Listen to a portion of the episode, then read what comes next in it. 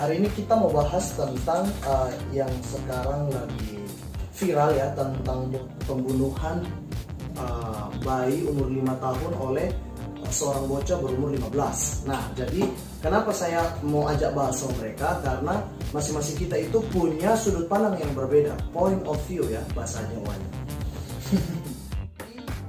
um, kita pengen bahas kenapa gue pengen bahas? Karena menurut gue ini adalah salah satu hal yang sangat penting untuk uh, kesehatan mental uh, kita ya.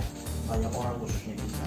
Nah kenapa hal itu bisa terjadi? Kenapa anak itu bisa dibunuh nah gue mau ajak kalian ngobrol juga uh, menurut banyak sudut pandang. Nah gue pernah sharing sama Deli kita kan pernah sharing ya lu udah bahas gue gak tau lu udah bahas sejauh mana lu juga kan sangat concern dengan hal-hal seperti ini ya seperti mental health ya. Karena memang kalau saya sama Abe memang kita pernah kenalan di Kupang dan kita dari dulu ya suka bahas tentang hal-hal mengenai self improvement ya kan self development dan lain-lain. Gitu kenapa itu anak dia bunuh itu bocah? Eh, bunuh itu balita. Padahal baru umur lima tahun lo gila gue gak punya pikiran. Ya jadi sedikit disclaimer gue nggak terlalu banyak riset tentang berita ini oh. dan semua berita yang gue tentang ini yang gue dapat adalah dari postingan-postingan orang di Facebook. Yes. Nah, Facebook penuh dengan orang yang menyebar hoax dan benar enggaknya kita nggak tahu. Yes. Tapi itu muncul di beranda gue banyak karena uh, kan mungkin yang belum tahu anaknya yang pelaku itu dia seorang cosplayer. Di lingkungan gue banyak anak-anak cosplayer. Jadi gue yang belum tahu cosplayer itu apa. Cosplayer itu kayak cosplay kalau misalnya kalian suka Naruto lihat orang pakai kostum Naruto nah itu cosplay. Itu cosplay ya. Nah pelaku ini tuh dia cosplayer jadi anak-anak cosplay itu yang nge-share. Jadi ada yang bilang wah wibu Jepangan yang suka Jepangan nih. kejiwaannya emang terganggu pada konteks-konteks akhirnya uh, gue lebih mengambil sudut pandang stereotipikal orang terhadap sesuatu sama kayak waktu itu yang kasus di London orang melakukan ini karena orientasi seksual. Rehan, Rehan, nah, udah ngomong aja Rehan. Ini seksual. Nah, jadi kalau di, di sini tuh orang jadi yang lingkungan gue ya, gue nggak tahu orang lain. Kira-kira adalah penyuka Jepangan tuh emang orangnya sakit jiwa semua dan gila-gila semua. Hmm. Dan uh, istilahnya terserah kalian penggemar Jepang atau gimana, tapi ya namanya membunuh itu lo nggak perlu agama, lo bisa membunuh dengan atau tanpa membawa agama lo dan uh, kalau yang gue lihat sih memang kan gue sempat lihat profil anaknya di Facebooknya. Uh, ada yang bilang gue kira dia bercanda dan ternyata beneran. Gitu terus yang uh, anaknya tuh tahu kronologisnya dia bakal melakukan ini. Terus dia bilang uh, hari ini gue mau nyerahin diri ke polisi. Dan itu kayak seems fine aja kayak uh, gue nggak bilang kalau gue mengerti apa yang dia rasain tapi gue mencoba untuk nggak sok tahu ya maksudnya gue gak sibuk dengan bilang ini salah apa enggak ya? Kayak gue bilang oke membunuh itu sebenarnya salah ya. Salah. tapi kenapa sih dia yang membunuh karena belum tentu kalau kita ada di hidupnya dia kita nggak bakal membunuh hmm. kita nggak tahu apa yang dihadapin jadi makanya gue nggak usah tahu. Nah kalau gue lihat dari cara anaknya ngomong dan perlu di disclaimer juga gue bukan ahli psikolog atau apa gue hanya seorang observan memperhatikan perilaku orang dan mencoba mengambil versi gue sendiri. Dan kebetulan ini channel juga buat observasi nah pas, ya. pas. Jadi uh, anaknya tuh memang kalau mau dibilang dia terinfluence dengan media ya bisa jadi. Ya. Oke okay, ini salah satu faktor. Ya. dia terinfluence dengan media. Gue setuju. Tapi kalau cuma media nggak nggak cukup banyak. Hal, dia lingkungannya kayak gimana sih? Apa yang membuat dia kayak gitu? Apakah dia merasa kosongan akhirnya dia membutuhkan sesuatu hiburan? Dan tapi kenapa dia sampai kayak gitu? Bisa jadi karena dia mengisi kekosongan. Bisa jadi dia mencoba melakukan sesuatu yang dia nggak bisa lakukan itu adalah hal yang dia rasa dia perlu lakukan. Itu selain pembunuhan berencana karena uh, semuanya itu kan dia uh, tulis gitu polisi itu baru menemukan bahwa eh, dia itu dia tulis bahwa dia akan eh, dia gambarin yang apa ada anak cewek terikat ya kan? Sekarang opini gua nih. Kalau menurut gua kenapa dia itu bisa membunuh anak itu? Oops.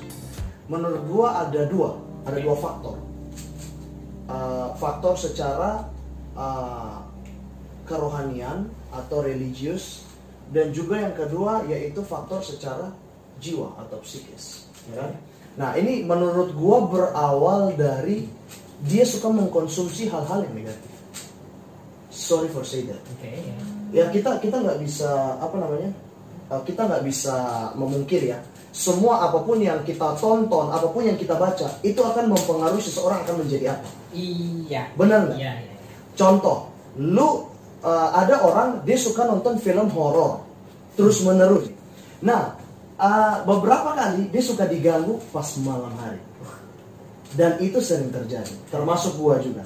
Uh, ini kita bahas masalah kerohanian dulu yang paling pertama. Gua dulu tuh paling hobi nonton film uh, apa namanya? Uh, yang itu, yang antara ada dan tiada. oke Nah, Oh, lu- ada setan itu. ah, yang itu. Astaga kalian nontonannya gue gak pernah Iya, gue nonton itu. Jadi gue itu sudah dimarahin papa gue. Jangan suka nonton itu, tidak bagus. Nanti kamu diganggu. Gue kan bodo amat kan gue masih SD apa SMP waktu waktu itu ya. Jadi gue gua masih masih kecil dan uh, ya itulah yang makanya dibutuhkan yang namanya bimbingan orang tua ketika menonton sesuatu. Nah, gue nonton aja, gue nggak bohong, gue digangguin, si jelek beneran. Gue bener-bener digangguin sampai pernah gue diceket. Dan itu itu berlangsung sampai berapa kali sampai gue parno, sampai gue ketakutan. Karena apa? Karena almost every night they always come to the, to annoy me. Oh come on man, gue selalu diganggu hampir setiap malam, selalu. Sampai gue, wih, gue gue gue ketakutan gitu dan akhirnya gue bilang, wah, jadi ternyata apa yang kita konsumsi, yang kita tonton itu bisa mempengaruhi iya baik itu lewat kelakuan, baik itu lewat karena gini alam bawah sadar kita itu kalau kita masukin terus kita konsumsi terus apa pun itu itu akan mempengaruhi habit kita. iya Dan di sisi lain itu ada hubungannya dengan roh jahat. Hmm. Gua nggak tahu kalian setuju atau enggak. Tapi kalau menurut gua itu ada hubungannya dengan roh jahat. Nah, uh, sorry ya bro kalau di agama gua uh, uh, di Kristen itu dibilang bahwa jangan berikan kesempatan buat si iblis. Cara membuka kesempatan itu contohnya seperti apa? Ya seperti lu nonton film horor, ya kan? Lu lu baca komik-komik yang horor, ya secara langsung atau nggak langsung itu lu sudah buka kesempatan. Karena di situ dibilang jangan buka kesempatan buat iblis, buat iblis. Tapi ketika lu nonton itu secara nggak langsung, uh, lu sudah membuka kesempatan. ya apa yang kita konsumsi mempengaruhi Ya, iya ya. dan tergantung Hmm. karena itu tergantung lu dasarnya kayak gimana Hmm. angin berpengaruh iya tapi lu fondasinya kayak gimana kayak misalnya lu kalau dulu ya dulu gua nggak tahu mungkin dari antara kalian mak gua ngelarang gua nonton Harry Potter karena itu adalah mistis Hmm. nanti akan mempengaruhi setan-setan dan mantra yang dipakai adalah mantra yang betul Ya. mama kalau kau mendengar ini di surga sih tapi tapi uh, jadi karena memang dasar-dasar ditanamkan adalah hal-hal ketakutan dan negatifnya saja Hmm. akhirnya akhirnya gue nggak tahu kalau ternyata setelah nonton Harry Potter ternyata gue justru lebih fokus ke hal-hal yang bergunanya pertemanannya Oh. problem solvingnya gue selalu merasa kalau dalam apa pun di dunia ini hal baik dan buruk itu selalu ada Hmm. kayak uh, dan istilahnya mungkin pengalaman hidup gue kurang Hmm. tapi gue mencoba belajar dan kayak misalnya kalau orang bilang ah ambil di luar nikah salah gue belajar hal yang baik dari situ Hmm. Karena kisah-kisah orang lain yang gue dengar kisah-kisah saudara-saudara yang pernah gue dengar Hmm. itu ternyata nggak segala hal yang buruk itu ternyata buruk Iya, gue setuju. gua lu mau konsumsi anime yang ada bunuh-bunuhan kayak Conan Edogawa Hmm. terus ya Detective School Q dan apa pun Hmm. bahkan mungkin yang makan-makan monster Hmm. Titan na na na na na na na na Attack Oke. of the Titans itu itu terserah lu tapi lu punya dasar nggak untuk nonton itu. So, sorry, gue potong biar maksudnya orang jelas untuk Hmm. ngerti. Artinya bahwa uh, konsumsi apa pun nggak selalu berbahaya, Hmm. gitu. Jadi tergantung dasarnya ya. tolerir lu terhadap racun itu seberapa sih Oke, jadi sebenarnya intinya gini, gua gua paham maksud dia. Jadi biar penonton jangan ah, jangan bingung. Hmm. Artinya begini bahwa seseorang itu semua mesti punya filter, benar nggak? Dalam dirinya dia mesti punya filter. Kalau kayak gua memang gua sudah ah, memang da- dari diri gua sendiri, gua nggak cukup memiliki filter yang kuat dalam hal menonton dan membaca. oke So membuat saya memutuskan untuk ya udah, gua nggak mau nonton film horor. Bagaimana? Benar nggak? Eh, eh, eh. Tapi model dia, teman gue ini hobi banget nonton anime apa pun.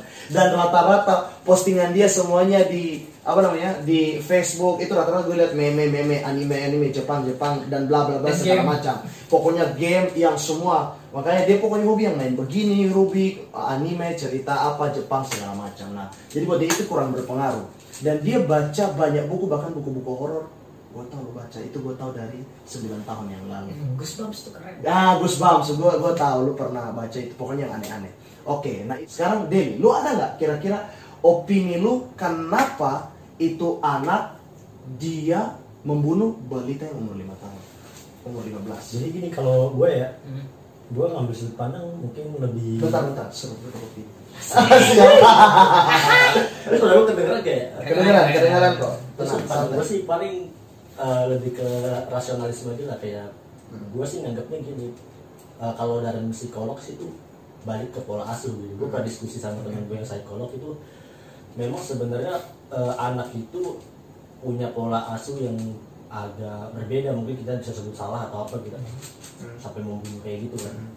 Eh, masalah yang filter tadi gitu. Kan filter eh, nggak semua anak kecil itu punya filter yang baik. Maksudnya gitu kan. Iya. kalau kita kan yang udah dewasa lebih lebih matang lah untuk untuk Gak memfilter diri kita. kita gitu. juga aja nggak masalah. iya gitu kan cuma Nggak memang eh, balik lagi eh, itu ke pola asuh lagi gitu Pola asuh. orang tuanya bagaimana mendidik anaknya gitu kan. Heeh. remaja ini gitu sampai dia bisa membunuh gitu kan. Itu yang perlu dipertanyakan yang pertama kan. Terus yang kedua adalah eh, selain pola asuh itu apa aja sih? Apa tontonan eh, eh, bacaan Konsumsinya eh, dia lah, atau segala macam yang masuk ke dalam otaknya keseharian gitu kan.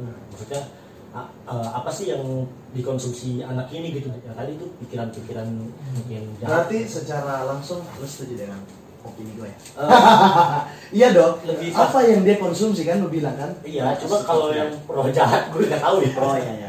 Oh, belum. Ah. soalnya buat gue eh, anak ini bermasalah sama pikirannya itu Hmm. mungkin karena eh, dia dicekoki hal-hal yang seperti Brojo tadi bilang gitu kan Hmm. kayak sesa- seorang anak yang di apa namanya di eh, kon- apa namanya dicekoki horor terus menerus Oh. dia akan berperilaku Seperti demikian karena anak-anak itu kan nggak punya kedewasaan berpikir gitu Hmm. jadi dia cenderung meniru apa yang dia lihat Dia lihat, dia Nah, meniru apa yang dia lihat. Quotes of Daily Asia. iya karena yang dia terima Dari hashtag 2020. karena Asia. gue pribadi waktu kecil pun gue menonton film-film yang memang eh, kurang lebih agak gimana gitu kan Iya apa nih? Gak ada gimana contoh gimana ya, contoh iya, iya. Jadi kalau kalau lu punya temen nih nont- suka nonton film porno gitu kan besok besok dia kan pasti eh, ada aja gitu kelakuan yang ingin membuat dia melampiaskan itu gitu. Kan walaupun dengan objek yang berbeda gitu. Kayak kayak lu nonton eh, film eh, Fast and Furious habis itu lu keluar bioskop tuh begini-begini. iya kayak- gitu kan gitu maksud gue Sebenarnya yang yang menurut gua sih yang Daily bahas ini agak sedikit nyambung dengan yang gua maksud yaitu ini sekarang masalah jiwa. Nah, apa yang seseorang konsumsi itu akan mempengaruhi habitnya dia. Iya. dan akan mem- kayak gini contoh orang kaya akan berkumpul dengan orang kaya dan cara bekerja orang kaya itu adalah dia akan terus membaca buku-buku yang memotivasi dia untuk menjadi kaya buku-buku orang-orang kaya betul. karena itu akan mempengaruhi cara dia bekerja belief sistemnya dia Oke, jadi maksud gua eh, seseorang yang dia nonton sesuatu terus menerus itu akan mempengaruhi jiwanya dia. Iya betul. Kalau secara spirit menurut gua um, film horor itu ada rohnya ada roh jahatnya. Uh, nonton nonton atau baca komik yang horor-horor itu tetap ada uh, rohnya. Kenapa? Kalau secara pengalaman gua gua pernah dicekek gua pernah diganggu setelah habis nonton film begitu. Gua punya anak murid murid gitar dan setelah uh, dia nonton film horor every night awal-awalnya dia senang lama-lama dia didatangin beneran dan dia digangguin tapi kalau memang Dan menurut gua menurut gua kalau sudut pandang gua kan agak Ah. berbeda ya Ah. Iya, iya. itu semua datang dari pikiran kita sendiri sih nah anak-anak kan nggak punya kedewasaan berpikir tuh Hmm. semua film atau semua apa yang kita terima punya spiritnya masing-masing gitu Hmm. spirit Iya. itu gua lebih kepada eh, apa yang dipengaruhi dari yang kita terima gitu maksudnya gini kalau kita baca film buku romantis gitu kan kita lihat film-film romantis spirit yang akan tumbuh pada seseorang itu pasti tumbuh-tumbuh benih-benih romantisnya itu Iya, cinta, benar, segala macam. benar. begitupun film horor setiap Terus setiap apa yang kita terima mereka memang punya spiritnya masing-masing. Jadi Iya. lu mau artikan spirit itu lebih kepada eh, media untuk apa mempengaruhi kejiwaan eh, cara berpikir kita sama hati kita gitu. Oh, jadi sebenarnya semua balik lagi ke situ sih kalau sudut pandang gue ya. berarti kayak kayak sama kayak percaya superstitious yang lu waktu ke- lu yang lu konsumsi itu yang lu percaya kayak misalnya waktu kecil lu dicekokin sama yang Nasrani lu dicekokin namanya Sinterklas itu ada masuk terobong asap ngasih lu kado di bawah pohon Natal Iya, gue Dan akhirnya- muslim masih Ah, makanya gede kan lu ngerasa ini ada ini ada dan Iya, kita iya, kita iya. masih Iya. masih kita masih merasa kayak sebenarnya ada kan Iya. tapi kita tahu itu nggak real Nah, menurut lu sekarang, lu udah gede gini, menurut lu ada nggak? Kalau Nah, gue nggak ada. Ya, itu Iya. gue bilang filter itu. Melalui proses filter tuh Iya. buat anak-anak apa ya itu bagian ke pola asuh tadi kalau orang tuanya memberikan perhatian yang lebih pola asuh yang baik gitu kan artinya kan anak itu otomatis akan memper- memperbaharui filternya sendiri Masalahnya banyak anak-anak nggak punya orang tua, men. Kayak ini aja nggak tahu dia ada orang tua nggak sih?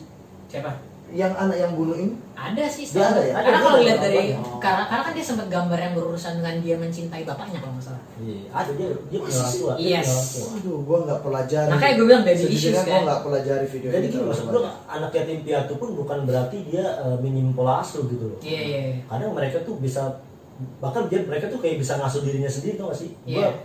gua gua Eh, nggak semua anak bisa asuh dirinya. enggak maksud gua gini ya ngasuh dirinya bukan berarti dia nafkain dirinya sendiri bukan maksud gua eh, dia mampu berpikir dengan sendirinya karena dia menerima apa yang dari lingkungannya gitu jadi selain pola asuh faktor yang yang pertama kan pola asuh adalah dari gue yang kedua adalah apa yang dia terima gitu Ah. gitu kepekaan diri itu kan muncul dari apa yang dia terima sebenarnya gitu Sebenarnya ada banyak faktor sih ya. Untuk hal ini, untuk masalah ini sebenarnya ada banyak faktor. Salah satu apa yang uh, tadi secara spiritual karena di balik itu ada rohnya. Itu menurut gua. Terlepas dari kalian dua setuju atau enggak, tapi itu menurut gua secara ajaran gua ya. Nah, tapi yang berikut adalah masalah uh, kejiwaan. Menurut gua, nah tadi kan gua belum bahas nih masalah jiwa nih. Anak ini dia psycho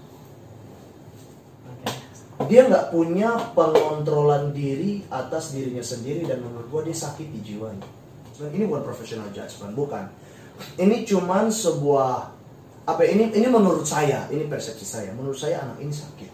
Kalau karena da, gua lihat dari kata-katanya ya kan, di- dia dia tuh sudah kayak su- sudah atur, gua bakalan bunuh, gua bakalan bunuh. Dan setelah itu dia happy dan dia santai. Bahkan di kantor polisi katanya dia masih bisa update status. Iya. Dia tidak ada muka sedih, dia ada tidak ada penyesalan, tidak ada takut, tapi malah dia happy. Itu apa kalau bukan masalah kejiwaan? Seseorang kalau habis membunuh pasti ada penyesalan, mukanya ada tampang sedih itu. nah itu yang gua nggak bisa setuju eh, eh kopinya hati-hati. jatuh ya Tapi eh, sorry, habis Nah, ini lu akan sambung. Nah, menurut lu gini, dia kurang dia kurang sehat. Karena habis itu dia bilang, "Pak polisi, aku udah bunuh."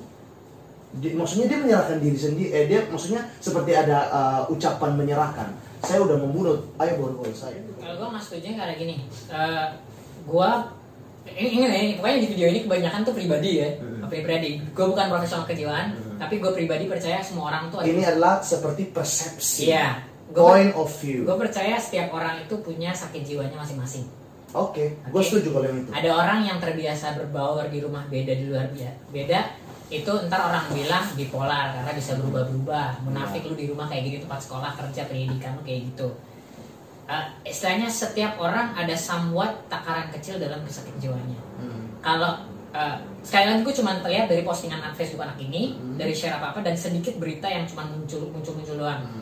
gue ngerasa sudut pandang anak ini adalah ngerasa apa yang dia lakukan ini adalah sebuah seni dia merasa yang dia lakukan adalah sesuatu yang menarik Hmm. lukisan ukiran cerita dia sendiri Hmm. dan dia nggak ngerasa nggak takut karena dia ready.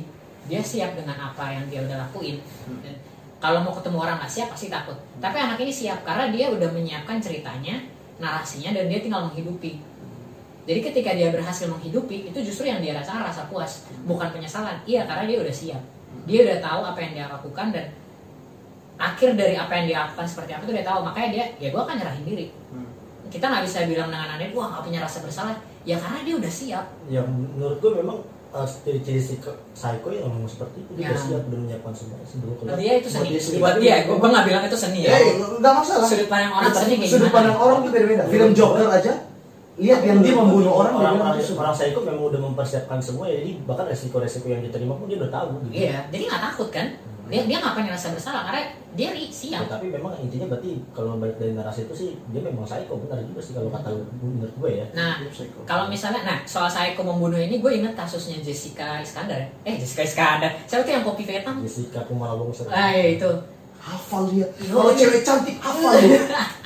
Oke. Lu mau diajak kopi sama dia? Iya, iya, iya, iya. Apa mau diajak kopi sama Rehat? gue sampai sekarang gue sampai sekarang masih merasa dia nggak bersalah Sebenarnya anak ini kalau dikasih asuh yang asi dan asah gitu ya Asi. Gitu. Ya. Asu, Jadi gitu. asuh asah, asa dan asi, Asi. gitu Asuh. kasih gitu kalau dia dikasih apa namanya eh, diasuh dengan eh, eh, prinsip-prinsip kasih gitu Iya, nilai-nilai ya. Nilai-nilai apa namanya kasih kan dengan itu kan pasti dia maksudnya karena anak-anak itu memang dominan perasa gitu kan kalau dia eh, di, dicekoki sama apa namanya eh, nilai-nilai yang perasaan-perasaan baik dia akan baik gitu. Nah ini masalahnya adalah baik lagi ke pola asuh dia kok bisa membunuh? Apa pasti ada nilai-nilai eh, perasaan yang tidak baik yang diberikan ke anak ini gitu kan. Makanya karena itu gue bilang ini ada banyak faktor. Itulah makanya Iya. kenapa gue panggil kalian supaya kasih pendapat-pendapat kalian. Hmm. gitu. Jadi sebenarnya memang dia membunuh ini bukan cuman karena faktor spiritual yang saya bilang tadi bahwa di balik itu ada roh jahat tapi ada banyak faktor secara kejiwaan lingkungan pola asuhnya dari lu apa tadi pola pikirnya dia.